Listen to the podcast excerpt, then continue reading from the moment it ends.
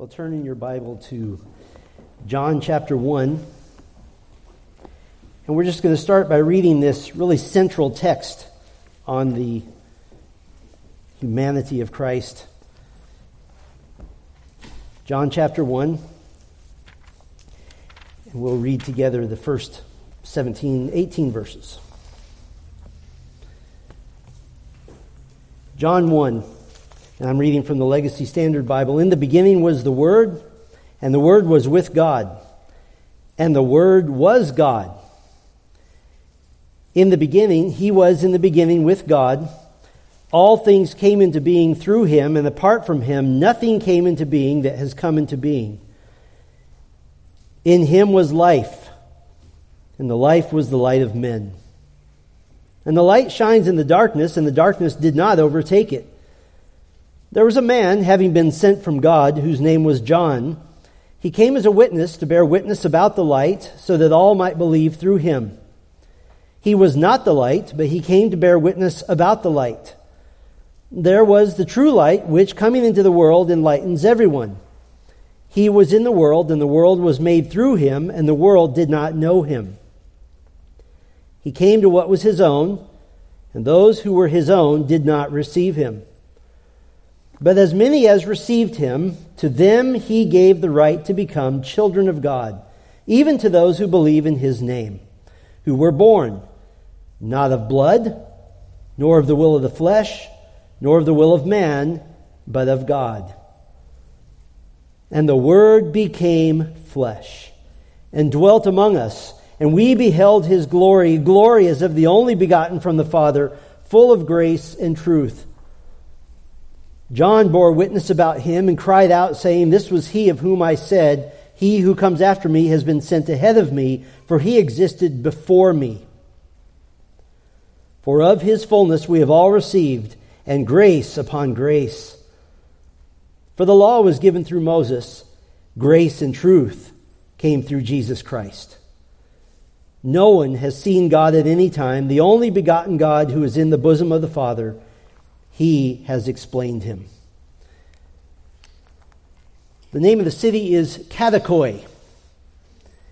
Kadikoi is on the east bank of the Bosphorus River, opposite modern day Istanbul, Turkey. It's really now just a, a, district of Istanbul. It's just across the river. It's known, in fact, as Istanbul's Asian side. Because from Kadikoi, you would proceed east toward Asia, while on the western side of Istanbul, on the other side of the Bosphorus River, you would proceed west into Eastern Europe and beyond. So it was really a central point in that area of the world. Kadikoi enjoys amazing weather, tremendous scenery of both the Bosphorus River and the Sea of Marmara, which takes you to the Aegean Sea. Now you're between Turkey and Greece, and then you go out all the way to the Mediterranean. It's, it's a beautiful, beautiful area. Kadikoi is historic in architecture and it's modern in its lively commerce and culture. The Kadikoi market is world famous because it boasts not only food from of every imaginable kind, but countless antique shops, secondhand bookstores, entire streets just with art shops with original paintings, ceramics, sculptures. Why is Kadikoi such a cultural center? Well, it literally is where east meets west. And in ancient times, Kadikoi was actually considered a great place to have a meeting if people from the east wanted to meet with people from the west. In fact, if we rewound history about 16 centuries to October 8th through November 1st of the year 451 AD, there was a meeting of many people from both east and west in Kadikoi. It was known back then as Chalcedon. Across the river from what is now what was then known as Constantinople. That time of the year, the views were peaceful and scenic. You could see out into the bay, you could see the entire Sea of Marmara. The weather was amazing, high in the mid 60s and 70s, lows in the mid 50s. And in this October of 451, five to 600 leaders of the Christian church met together for three and a half weeks, holding long meetings and conferences at the church of St. Euphemia. And the topic of the conference a desperate bid to settle for the church a solidified Orthodox position on this topic, the topic of the conference concerned the nature of the Lord Jesus Christ as both God and man, and how this mysterious doctrine was to be properly understood. And particularly at stake at the Council of Chalcedon was the nature of the humanity of Christ and how this interacted with his deity, with his divinity. The battle over the humanity of Christ had reached this apex, and Leo I, the influential bishop of Rome, he called this council together to settle the question once and for all. Well, this evening I am tasked with opening our Steadfast Bible Conference by setting the stage for our time together all day tomorrow and closing out Sunday morning. The title of my message this evening is The Word Became Flesh Understanding the Humanity of Christ. And what I'd like to do this evening is simply place the cornerstone, kind of the cornerstone of the structure of the humanity of Christ, and we'll build the rest of the weekend on this cornerstone. From ancient times, the cornerstone was the first stone laid for a structure. All the other stones were using the, the cornerstone as a reference guide. It marked the exact location, it marked the orientation of the structure. The setting of the cornerstone was like a modern day ribbon cutting ceremony. It was a dedication, it was a big deal. It marked the beginning of building something beautiful, and it, it really set the stage for the entire building. Well, tonight we're going to place this cornerstone of the structure of the humanity of Christ together. The cornerstone has six sides, and so that's how we'll organize our thoughts. Six sides of the cornerstone of the humanity of Christ. I'm going to give them to you up front, and then you can note them as we go. We're going to look at the story side. We're going to look at the substance side, and I'll repeat these for you. We're going to look at the scriptural side. We're going to look at the sinless side, the salvation side, and we'll finish up this evening looking at the supernatural side. So the story side, the substance side, the scriptural side, the sinless side, the salvation side, and the supernatural side. We're going to be doing a broad view of a bunch of different scriptures, so you probably don't want to try to keep up. Maybe just note the references if you're a note taker. The first side of the cornerstone of the humanity of Christ we'll call the story side.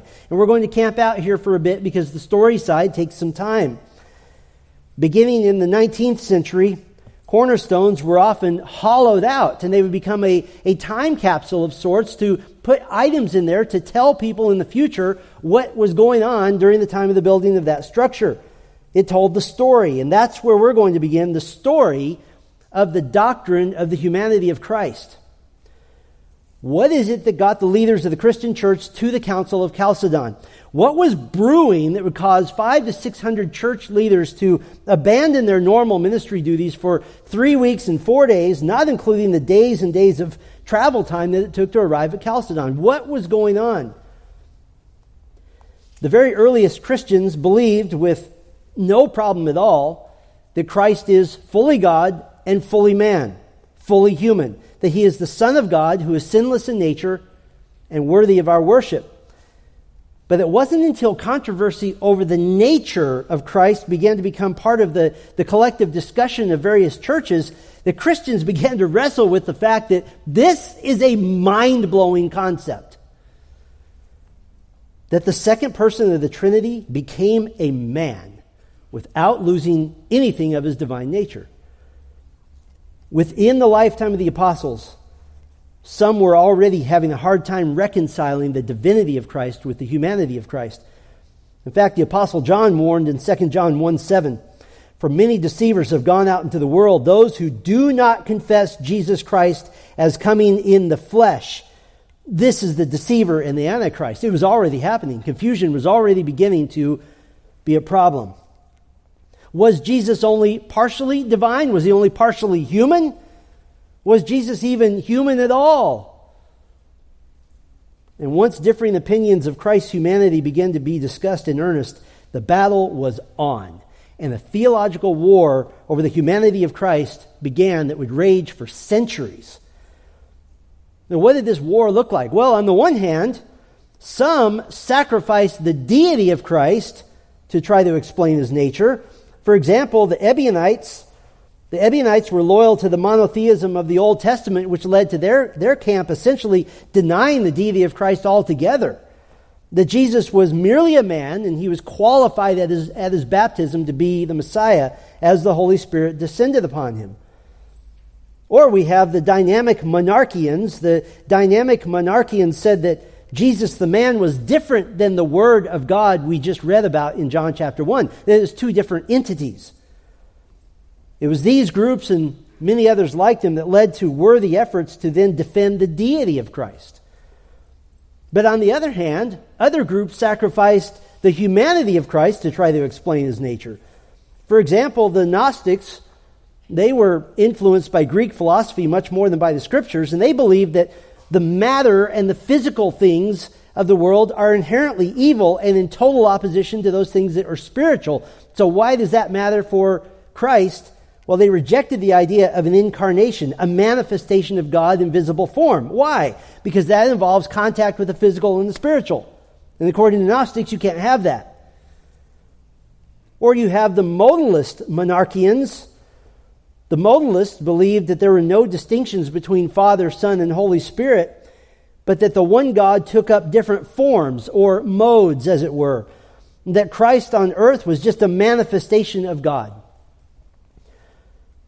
Still, other groups, attempting to defend the deity of Christ while allowing for his humanity, presented Christ as subordinate to God the Father, not just in a functional sense as one member of the Trinity submitting to an equally God other member of the Trinity, but that Christ was in essence, in substance, less than fully God. The anti Gnostics Many of the Alexandrian fathers and even well known theologians such as Tertullian and Origen, they wrestled with this issue and, and many believe they went too far in seeing Christ as God, yet somehow in essence slightly subordinate to the Father. But the key word there is that they wrestled with it. The next evolution of problems came as one group jumped on this and they took from wrestling with this issue to solidifying all out heresy. Because they defined Christ as a superhuman man who was the first being that God created. That Christ was a created being. A man who was God like, but not God. And so they denied the deity of Christ altogether. Those were the Arians. And today they have a new manifestation. We call them Jehovah's Witnesses. It's the same theology. But the defender of the true faith, Athanasius, he took up the cause against Arianism and he asserted from Scripture that the Son of God was consubstantial, meaning of the same substance, the same essence as the Father. And the Council of Nicaea in 325 AD confirmed this position, and Arius and his followers were denounced. They were said to represent an unorthodox and heretical position. So, at least by this point, the church as a whole kind of got it that the simultaneous full deity and simultaneous full humanity of Christ was not going to be easily explained. So at this juncture in history, people started trying to explain it. You had the Apollinarians, led by Apollinaris, and they accepted the Greek idea that humanity is made up of three parts body, soul, and spirit, and that the Son of God took the place of the Spirit in the man, since the Spirit was regarded as the place where sin originates. There's no scripture to show that, that's just their theory. Or you had the Eutychians, led by Eutychus, they felt that the human nature of Christ was absorbed by the divine nature, or that the two were fused into a single new nature, a kind of a, a third entity almost. Or you had the Nestorians, led by Nestorius, that said that Christ was completely and only a man who enjoyed a moral indwelling of God in the same way that Christians do now. And so, with all this controversy, and they, they were without the most useful theological debate tool known to man, Twitter, and so they couldn't do anything without that. Without that, legitimate church leaders, they needed to gather and establish the scriptural orthodox position.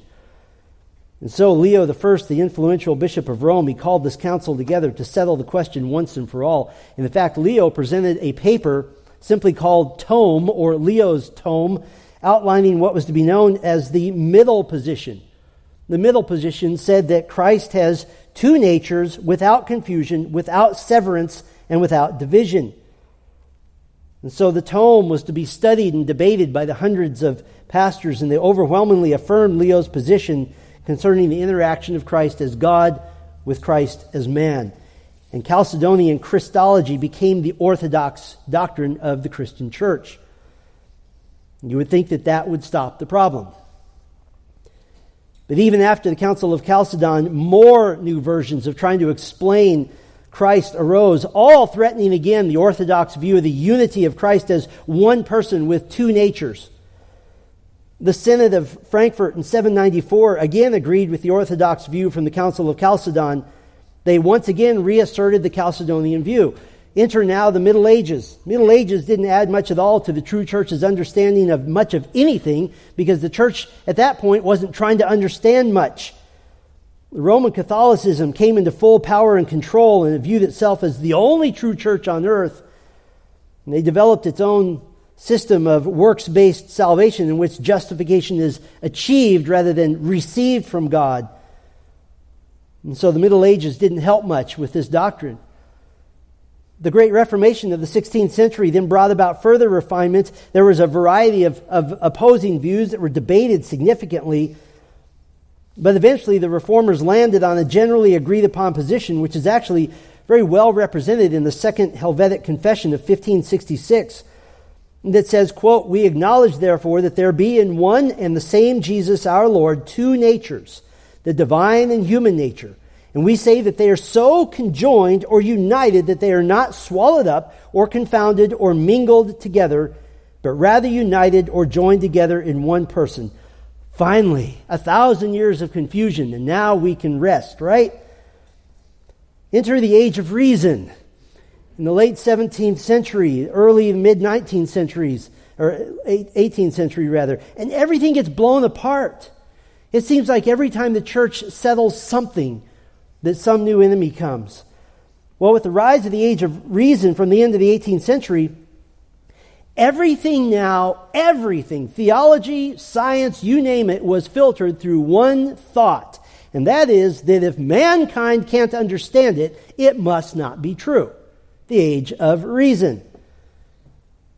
And nothing now was going to be accepted purely on the authority of Scripture. And because of this presupposition, more and more with the rise of liberal theology, the emphasis was on lowering the view of Christ and elevating the view of man. The starting point for the study of Jesus began with Jesus the man, and the conclusion was Jesus was a man with some divine attributes. And so the fight was on again for the doctrine of the deity of Christ because liberal theology loved the idea of Jesus only as a man. Why did they love that? Because it made it possible theologically for us to be equal to Jesus. And so, in the well fought battle for the deity of Christ over the past 150 years or so, once again, the humanity of Christ has been de emphasized. With the average Christian having nothing more than a foggy grasp of the importance and the implications of Christ's humanity. What's the one time of the year we consider his humanity? It's at Christmas. And that's really the average Christian's understanding. Oh, but wait, there's more. Then we had the advent of the seeker sensitive movement, which began in earnest in the mid 1970s.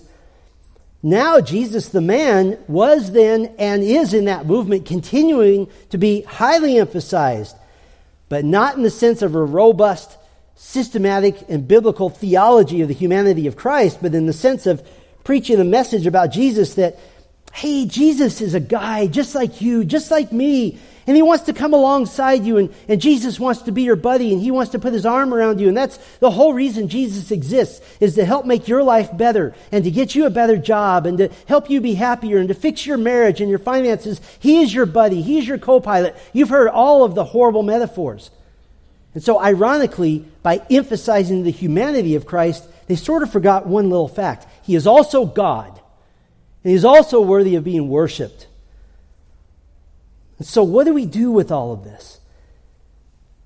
This is the story of the struggle for the doctrine of the humanity of Christ. And so, our duty is simply to elevate not what we want Jesus to be, and not some particular emphasis about Christ, but simply to elevate the truth of what Scripture says about the Savior, God who is a man.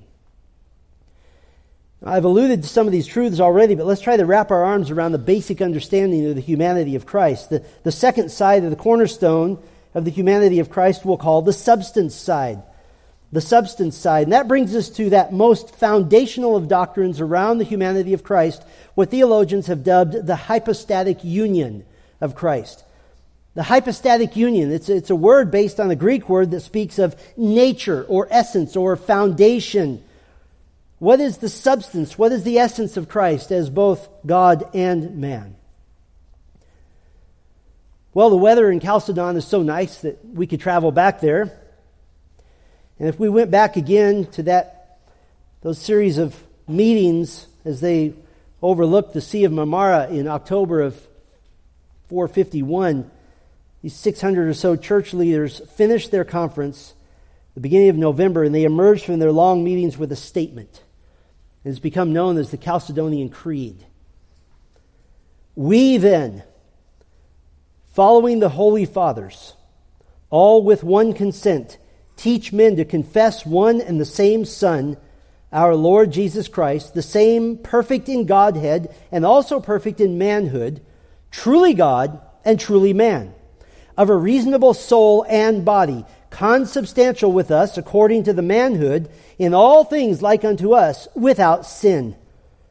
Begotten before all ages of the Father according to the Godhead, and in these latter days for us and for our salvation, born of the Virgin Mary, the Mother of God, according to the manhood, one and the same Christ, Son, Lord, only begotten to be acknowledged in two natures, inconfusedly, unchangeably, indivisibly, inseparably. The distinction of natures being by no means taken away by the union, but rather the property of each nature being preserved and concurring in one person and one subsistence, not parted or divided into two persons, but one and the same Son, and only begotten, God the Word, the Lord Jesus Christ, as the prophets from the beginning have declared concerning him, and the Lord Jesus Christ himself taught us, and the creed of the Holy Fathers has handed down to us. What a glorious statement. And that's been the benchmark for the doctrine of the humanity of Christ ever since. That's the standard. Just to summarize their statement, I guess their motto was, Why use five words when 10,000 will do? But to summarize their statement, their conclusion from Scripture was that Christ Jesus has two natures a divine nature and a human nature without confusion or change or division of any kind, both occurring in one person. In fact, there are numerous scriptures which present both natures of Christ in one person, always presenting the natures as unified and united. In Romans 1 3 and 4, Jesus is according to the flesh, the son of David, and according to the spirit, the son of God.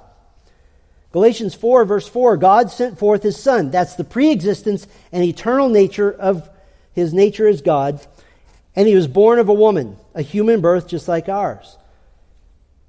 Tomorrow we'll spend significant time looking at Philippians chapter 2. But Philippians 2 presents Jesus as equal to God, yet found in appearance as a man. Two natures, one person. In the text we opened with this evening, John 1:14, and the word became flesh, and we saw in John 1:1 that the word is who? He is God. And the results of the union of these two natures, the results are nothing short of astounding. Theologians have rightly defined or identified a threefold communication that happens as a result of the hypostatic union. One is sometimes called the communication of properties. The communication of properties says that the one person can be described as almighty and all knowing and all powerful, and the man of sorrows, and the one subject to human pain. Then there's the communication of operation. The communication of operation says that the redemptive work of Christ required both the divine and the human, and yet all was accomplished in one singular person. And then there's the communication of glory. The communication of glory says that the human nature of Christ was adorned with many and various gifts of glory and grace, that his human nature was elevated above all, all others. He possessed all the gifts of the Holy Spirit. He used them perfectly in his intellect, perfectly in his will, perfectly in his power. And he was impeccable that glorious theological word that means that he was unable to be negatively swayed or corrupted in any way. So let's boil down the Orthodox position concerning the human nature of Christ. Jesus is one person with two natures, divine and human. The second person of the Trinity didn't merely adopt a human person, he took upon himself human nature. His human nature is personal and real, though not ever independent of his deity. His human nature has everything that makes a human human no incompleteness, no imperfection. The second person of the Trinity had a divine nature from eternity past. He assumed a human nature and now possesses both and will always possess both. In other words, forever and ever, Jesus will be fully God and fully man. But how did the church leaders at Chalcedon come to this conclusion? Did they just argue a lot until they came up with this statement because they were tired and wanted to go home? No, they had a biblical basis took them three weeks and four days of study and deliberation. So, our third side of the cornerstone of the humanity of Christ we'll call the scriptural side. What, the scriptural side tells us what was the evidence presented by Leo I of Rome that was analyzed and scrutinized by the council. In many evangelical circles, and probably including those that we're most familiar with, our efforts to exalt and properly worship Christ as God and as Savior it may be possible to accidentally de emphasize the humanity of Christ. And we're sort of reminded every Sunday right after Thanksgiving, right? Oh, yeah, the humanity of Christ. The prolific theologian Louis Berkhof, he wrote this The splendor of Christ's deity should not be stressed to the extent of obscuring his real humanity. So balance is necessary. And what does Scripture say about his humanity? What was the evidence that the Chalcedonian Council in 451 looked at during those beautiful autumn days when they opened the Word of God together? I want to boil this down to five lines of evidence from Scripture. I'm just going to pop through these quickly because we'll revisit these a lot tomorrow. There are many more than five, but I think this will help round it out. The first line of evidence Jesus himself and others called him a man. That's pretty easy. Jesus himself and others called him a man. John 8, verse 40, Jesus called himself, quote, a man who has told you the truth.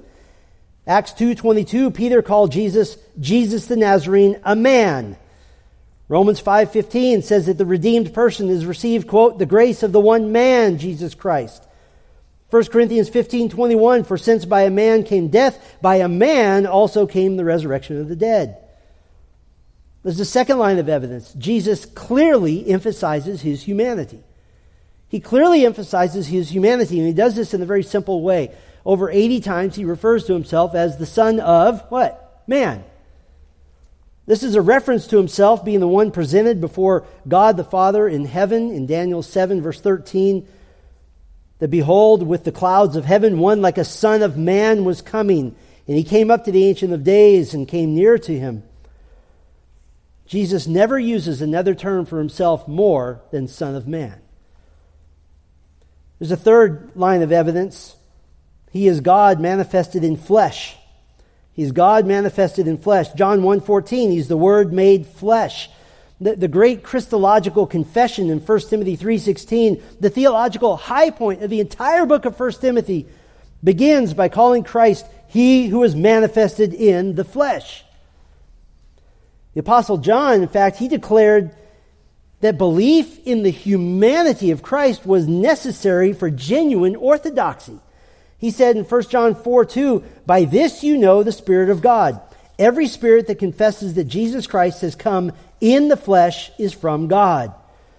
And in all of these cases, the idea, that phrase, the flesh, it speaks of the totality of possessing of having a human nature. It's not just that Jesus appeared as if he were human, but he really is human, like you and like me. As a fourth line of evidence, Jesus possesses the basic elements of human nature. He possesses the basic elements of human nature. In other words, he has a material body and a rational soul. Body and soul. Matthew 26 Jesus eats food, and then he predicts that his blood will be spilled for the forgiveness of sin. In Luke 23 46, Jesus cried out with a loud voice and said, Father, into your hands I commit my what? Spirit. The human soul of Christ entrusted to God the Father. as his physical body died. John 11:33 references his spirit. Hebrews 2:14 references his flesh and blood. He has all the basic elements of human nature. And one more line of evidence Jesus had normal human experiences. He had normal human experiences. The Gospels give accounts that Jesus had human experiences of birth, physical growth, growth in wisdom, physical exhaustion, sleep, hunger, thirst, anger, sorrow, weeping, compassion, love, joy, temptation, prayer, suffering, and death. And he was the first to experience what all human beings will experience most unto judgment and the few unto life a bodily physical resurrection in an eternally glorified physical body. Can I put it to you this way? The humanness, the humanity of Jesus involved experiencing, not just encountering the human experience. In everything, he's literally just as human as you, with one exception. The fourth side of the cornerstone of the humanity of Christ, the sinless side. The sinless side. Jesus Christ on earth possessed a natural and moral perfection, sinlessness. And it's not just that he was able to avoid sinning, which he did, but also it was impossible for him to sin because of the unbreakable bond between his human and divine nature in the one person. Let me just rifle through this because the, the proof for his sinlessness is overwhelming. In Luke 135, the angel told Mary that when the Holy Spirit comes upon her, she would receive a holy child, the child who is the Son of God. In John 8:46, Jesus challenged his spiritual enemies to name one sin that he had committed. He offered that. Which of you convicts me of sin? And none of us would do that. If I invited you to come up here and say to this whole crowd, could somebody name one sin? You'd be taking numbers. We'd be handing out microphones. In John 14 30, Jesus said that Satan, the ruler of this world, has no claim on him. In other words, Satan can't accuse him of anything. 2 Corinthians 5:21 says that Christ is the one who knew no sin, that he's the very righteousness of God himself. In Hebrews 4:15, Jesus has been tempted in all things like us, yet without sin. Hebrews 9:14 he's without blemish. 1 Peter 2:22 he is the one who did no sin. 1 John 3:5 in him there is no sin. Now someone might have a question about 2 Corinthians 5:21 where Christ was said to made to be sin. What does that mean? It means that in the judicial sense of taking our place as sinners, he was made to be sin, yet he himself was free of the hereditary sin of Adam. He was free from actual sin. As you read through the Gospels, you would find that Christ never once confesses sin because he had none. If his disciples were praying the way they were taught, forgive us our sins, Jesus didn't pray that. There's a fifth side to the cornerstone of the humanity of Christ, the salvation side the salvation side. This is going to be covered in detail tomorrow, so I'm just going to touch on this for a couple of minutes. For the church leaders at Chalcedon, the issue of the hypostatic union of Christ, the two natures in one person, had massive implications for the gospel itself. This wasn't just, just some sort of dry and dusty theological argument. This had implications for salvation, for eternal destinies. Generally speaking, in the scriptures, the humanity of Christ is presented as vitally connected to salvation, to the need that we have to have our sins forgiven. That it was necessary for Jesus to be human to effect our salvation from sin and to avoid the eternal judgment of God. I think we're probably more familiar with the necessity of the divine nature of Christ in relation to our salvation, that the Savior had to be a sacrifice of infinite value, of eternal value, he had to be someone who could absorb the infinite wrath of God. But why did he have to be human as well? Penalty for sin had to be taken by an actual man involving suffering of his body and soul. Hebrews 9:22 reminds us that without shedding of blood there is no forgiveness. And this man had to experience all the depths of degradation, all the depths of woe to which mankind has fallen short without actually sinning himself. Hebrews 2, beginning in verse 17, said, He had to be made like his brothers in all things, so that he might become a merciful and faithful high priest in things pertaining to God, to make propitiation for the sins of the people. For since he himself was tempted in that which he has suffered, he is able to come to those who are tempted. And not only did this actual man have to experience all the depths of degradation that is our human experience, he also had to be sinless. He had to be a perfect sacrifice, otherwise he can't substitute for you. Hebrews 7:26 says it was fitting for us to have such a high priest, holy, innocent, undefiled. And by the way, he had to be a man to do something he's doing right now, that is to be your mediator. The apostle Paul said, "For there is one God and one mediator also between God and men, the man Christ Jesus." If you'd permit me just a little bit of artistic expression here for a moment, I want to express the salvation side of the cornerstone in this way that yes, absolutely, God is fully glorified in the fact that the Son of God became a man. That does give glory and honor to God. But as we study the humanity of Christ, what you're going to see is that the main thrust the main emphasis concerning the humanity of Christ, that the second person of the Trinity took on human flesh, quite literally for all time, is that he did it for you. And he did it for me. That almost every time we encounter the humanity of Christ, it's wrapped up inextricably with your salvation. The two always go together. Let me prove this to you. John 1:14, the word became flesh that's in the context of verse 12, that as many as received him, to them he gave the right to become children of God, even to those who believe in his name. That's your salvation.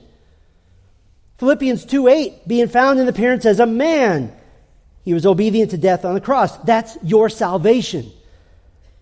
Hebrews 9:22 he came as a man to shed his blood for the forgiveness of sins that's your salvation when Elizabeth's unborn John the Baptist leapt in his mother's womb because the unborn Jesus in Mary's womb was near him. Mary praised God in Luke 1 and she said, My soul magnifies the Lord and my spirit is rejoiced in God my Savior. That's your salvation.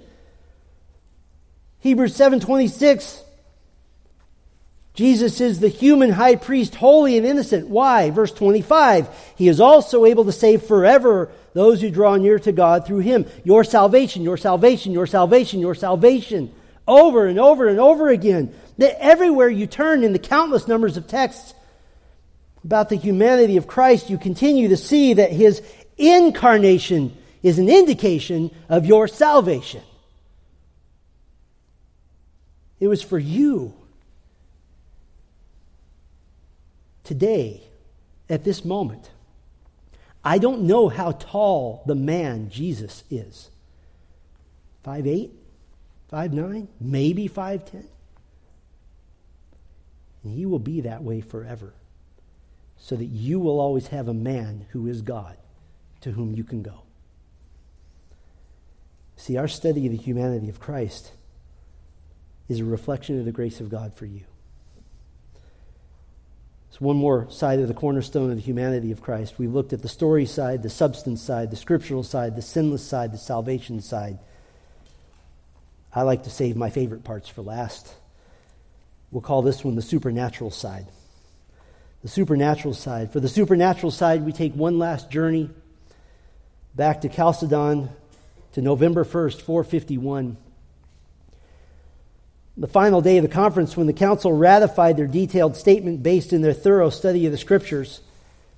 I'm going to quickly read this foundational statement to you again, but this time I have a more specific purpose. You've already heard it once. I want you to listen Listen carefully for the explanation of how one person, in one person, two natures can happen. How is it that the nature of the divine and the nature of a perfect human being are put together in the person of Christ? Listen for the how. Listen for the mechanism, for the means by which God has done this. We then, following the Holy Fathers, all with one consent, Teach men to confess one and the same Son, our Lord Jesus Christ, the same perfect in Godhead and also perfect in manhood, truly God and truly man, of a reasonable soul and body, consubstantial with us according to the manhood in all things like unto us, without sin, begotten before all ages of the Father, according to the Godhead, and in these latter days for us and for our salvation, born of the Virgin Mary, the Mother of God, according to the manhood, one and the same Christ, Son, Lord, only begotten, to be acknowledged in two natures, inconfusedly, unchangeably, indivisibly, inseparably, the distinction of natures being by no means taken away by the union, but rather the property of each nature being preserved and concurring in one person in one subsistence, not parted or divided into two persons, but one and the same Son, and only begotten, God the Word, the Lord Jesus Christ, as the prophets from the beginning have declared concerning him, and the Lord Jesus Christ himself taught us, and the creed of the Holy Fathers has handed down to us. Did you catch it? Did you hear the how? Did you hear the mechanism, the means by which the nature of God is found alongside the human nature of a man in one singular person? Did you catch it? You didn't? Why? Because it's not there. The tremendous impact of the Chalcedonian Creed is that they went no further than Scripture. The council clearly states the truths of Christ, but they made no attempt to explain the how, the mechanism, the means, but they left the glory of Christ as a mystery with no natural explanation. They presented the incarnation of God as a man as the great central miracle of all of history. And they let it stand in all its majesty. They let it stand in all its mystery. They let it stand in all its marvelousness. The incarnation is the supreme paradox. God and man in one person. The council affirmed that Scripture tells us what Jesus is with no attempt to explain how he became what it is. And you might say, uh, I heard it, the virgin birth. That's how. Okay, explain the virgin birth. Well, that's easy. The Holy Spirit came upon Mary. Okay, explain that. You're going to hit a wall. We can just keep going. You see, the doctrine of the two natures in one person transcends human reason. There's no analogy, there's no metaphor that helps explain it. Human reason cannot find a pathway to this understanding. The dual natures in a single person is accepted solely for one reason. The Bible tells me so. And if someone says, that's not enough for me, then that person has a serious problem. Because the incarnation of Christ may only be grasped by faith and faith alone. There is no other method. And in this way, the incarnation of God as a man, the Word of God in the flesh, points all glory, all honor, all credit, all wonder, all awe goes to God and God alone. By the way, just to make certain that we understand that God has come in the flesh from beginning to end and from the end to the beginning, the Bible has names for the Son of God that are human names, names indicative of his incarnation. We know that God the Son is forever a man because in the future he's still called by these names. Some three dozen human names listed in the Bible. Now, I'm just going to begin at the end of the Bible just to show you that He has called these names forever and ever. And we'll go back to the beginning that Jesus is, beginning at the end, the bright morning star, the root of David, the lion of the tribe of Judah, the Amen, the faithful and true witness, the advocate, the morning star, the lawgiver and judge, the high priest, the apostle, the brother, the mediator, the last Adam, the firstborn, the leader, Jesus, who is the Christ, the helper, the teacher, the Lamb of God, the chosen one, the Son of Man, the Son of David, the Nazarene, the Sun of righteousness, the desire of all the nations, the servant, the man of sorrows, the branch, the anointed one, the Redeemer on the earth, Shiloh, and going all the way back to Genesis 3.15, the offspring of the woman. And I would be remiss to forget the name quoted by Paul, quoted by Peter, taken from the messianic prophecies of Psalm 118 and Isaiah 28. In fact, we based our whole thought process on this name tonight. Peter says it this way in 1 Peter 2 6 Behold, I lay in Zion a choice stone, a precious cornerstone.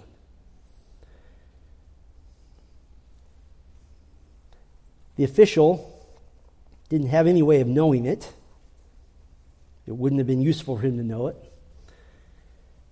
He was used of God despite his wickedness, despite his failure. And in the great ironic use of an evil man to proclaim an eternal truth, my call to all of you for the rest of our time together, tomorrow and Sunday, is found in an exclamation, a statement by none other than Pontius Pilate. When Jesus was brought to be gawked at by the rebellious people wearing a crown of thorns and a mock royalty purple robe, when Jesus was just minutes away from being nailed to the cross for the salvation of all who would believe upon him, Pontius Pilate proclaimed the words that I would call to you to obey as well. He said, Behold the man. Let's pray. Our Father, we come to you now thrilled with our Savior, Jesus. Oh God, that you would send your Son to be like us is a thought we can't begin to grasp. But because you have told us that it's true, we can begin to believe it. I thank you, Lord, for the truths of Scripture and how overwhelming the doctrine of the humanity of Christ is. He had to be a man to represent us to you, and he had to be God to represent you to us. It is a thrilling thought to think that we will meet Jesus, that he has a face, he has a voice, he has hands, he has wrists with scars in them, he has feet with scars in them. And that when we've been there 10,000 years, bright shining as the sun, we've no less days to sing our Savior's praise than when we first begun. We pray that you would be pleased with our efforts to know our Savior. And we pray, our Lord Jesus Christ, that you would be exalted in our hearts. And we pray, Holy Spirit, that you would move in us to believe the Word of God, to trust the truths that we hear, and to exalt and glorify our triune God. All for the sake of the glory of our Savior Jesus Christ, in whose name we pray. Amen.